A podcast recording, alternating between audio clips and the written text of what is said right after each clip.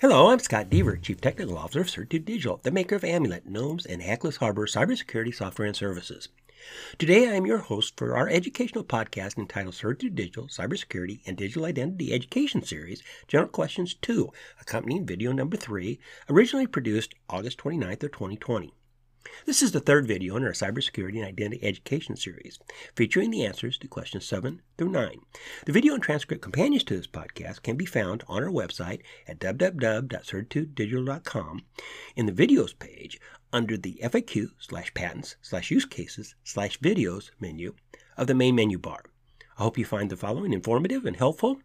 And now on to our first question for this segment. I'm concerned about how these technologies cooperate with the world as it is. Are your customers going to have to throw out what they have and start over learning new things? All of our solutions are atypical in that they are fully engineered from the ground up. This is in polar opposition to the knee jerk innovations that predominate the industry today, and which are born of the incredibly limited vision that stakeholders in other companies have that demand instant gratification or results by the next 90 day quarterly reporting period. Having the long view allows us to see and consider everything and by far one of the most important considerations in engineering total solutions is a high regard for the way the world actually is. The last thing the world wants or needs is a change for the sake of change, or to make a quick buck. It certainly doesn't need some millennial's cute idea of a solution that no one asked for and which now needs a problem manufactured for it to justify its existence. Don't laugh. Those two sentences describe 99% of the cybersecurity innovations being offered today. Our solutions not only consider all of the digital assets that need to be protected in the world, we actually even consider all the failed cybersecurity technologies already in existence. And we cooperate seamlessly with all of them.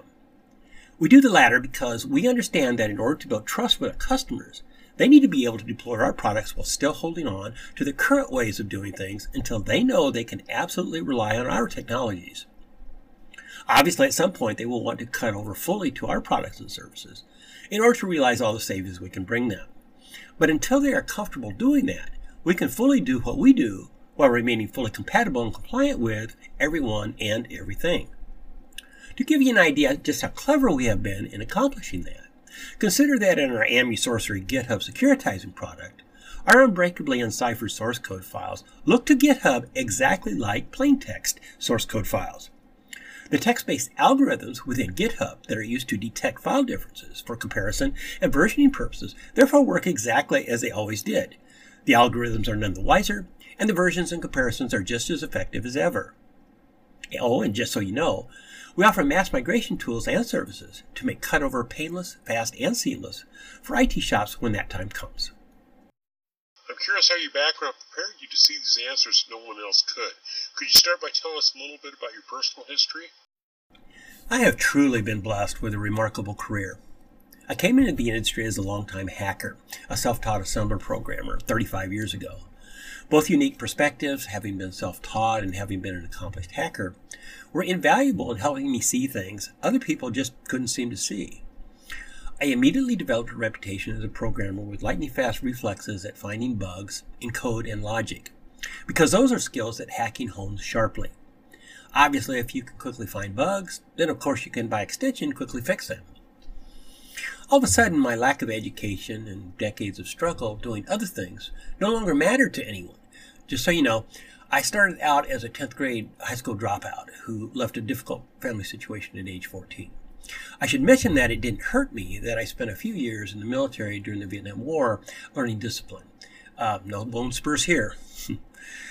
in any case, by now I was in demand as a contract software engineer, a kind of fireman people would call when they had a critical project that was in trouble. It wasn't long before Walmart needed my services, which put me in the large data arena working with beta hardware from Teradata Corporation. Teradata, as the name implies, built devices that handled terabytes of data, an incredible volume unheard of at the time for a PC. That experience landed me not too much later on the American Airlines Decision Technology team with 1,500 of the best developers in the world building Sabre, the largest database in the world at the time. Sabre was central to our airline, travel, hotel and car rental reservations, and the hospitality industry generally. Then on to NASA, where I designed and wrote turnkey the software components of the air to ground voice system for the space shuttles, and later the International Space Station, a system that is still in use today. That was my introduction to fail safety, an engineering discipline where failure is incorporated into design to maximize outcomes in every worst case scenario. That knowledge was highly desirable to oilfield, healthcare, and the aviation industry. So I worked multiple assignments for Continental Airlines, ExxonMobil, and Schlumberger, as well as contracts to Chevron Texaco, GE Healthcare, and Sulzer Intermedics, which was a heart pacemaker company, along with many others.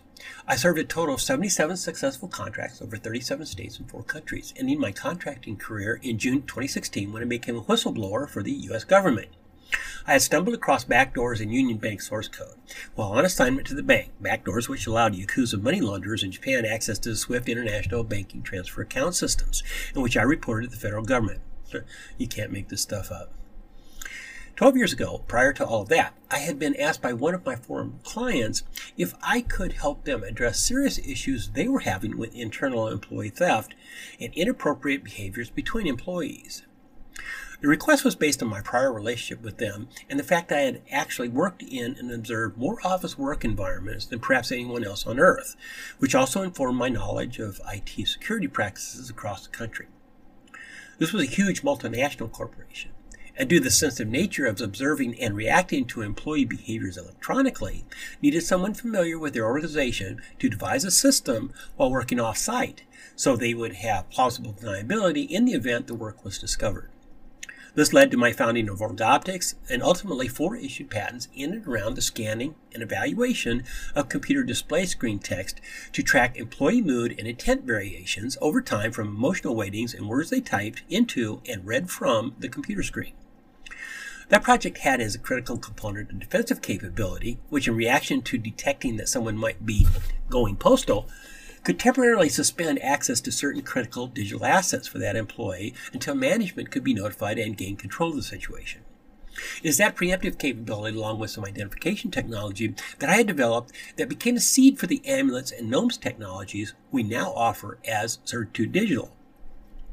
Because of my unique history, personal traits, and the confluence of all these events in my life, I doubt that anyone else on the planet would have been in the right position at the right time with the right knowledge, not only to see all these cybersecurity and identity problems for what they truly are, but also to understand at a core level exactly what was necessary to solve these problems. My editor handed me a book recently had published concerning the technologies I understand Certitude Digital is based upon and has the look and feel of an encyclopedia. Can you tell us a little about it?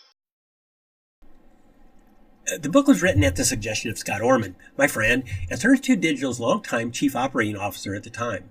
It is fairly evenly divided into two halves. The first half describes in some detail why and how the current cybersecurity and identity authentication problem domains evolved the way they did. The book closely follows my own time in the industry because, well, I was there at the time. I learned very early in my career something the rest of the world is just now slowly starting to glimmer that nothing happens in the digital sphere without a reason, and that reason always links back to someone in Silicon Valley making money they didn't earn. Always. People do not understand that the electronic universe is not in the least bit natural, that every single aspect of it had to be created by a man or a woman for the specific purpose.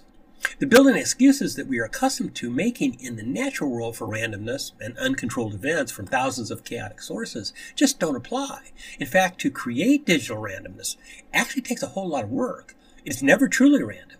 And anything from the analog world needs to have a lot of work done just to have it gain admittance to the digital world. For example, a bug cannot occur unless someone makes the cost-based decision not to check a function return or the memory consumed or build a unit test, or run the regression test. Not doing something is just as impactful and a matter of choice as is doing something in the digital realm. Add to that the fact that in its formative years, the computer industry was under the ironclad control of absolute imperious titans like IBM, Digital, and Sperry Rand slash Univac, with massive resources coming from the military industrial complex. Those attitudes of domination and total control have never really gone away, even in the face of open source and other seemingly innocent later offerings. The presumably legitimate industry's incestuous, mutually beneficial relationship with hackers, and the fact that they are more costly to consumers than are the hackers themselves, is well known to industry professionals, but never discussed out in the open. I wanted that to change, to have these things debated in the public arena, which is why I devoted so much of the book to the origins of the problem. The second half of the book is dedicated to describing as accurately as I could, within the bounds of intellectual property protection limitations, our amulet, gnomes, code cocoon, and quantum technologies, as well as related innovations. The goal here is to provide sufficient information to the audience, and especially technical professionals, that they could logically and reasonably ascertain the strength of the foundations of what we are doing. Fundamentally, everything we do is actually quite simple and sound. But the complexities of dealing with a world in which overwhelming numbers of outright frauds have been in the mainstream for decades, and where the general public may not have the knowledge necessary to determine reality, says to me that we should lay as many of our cards on the table as we possibly can, even though that may not make for scintillating prose.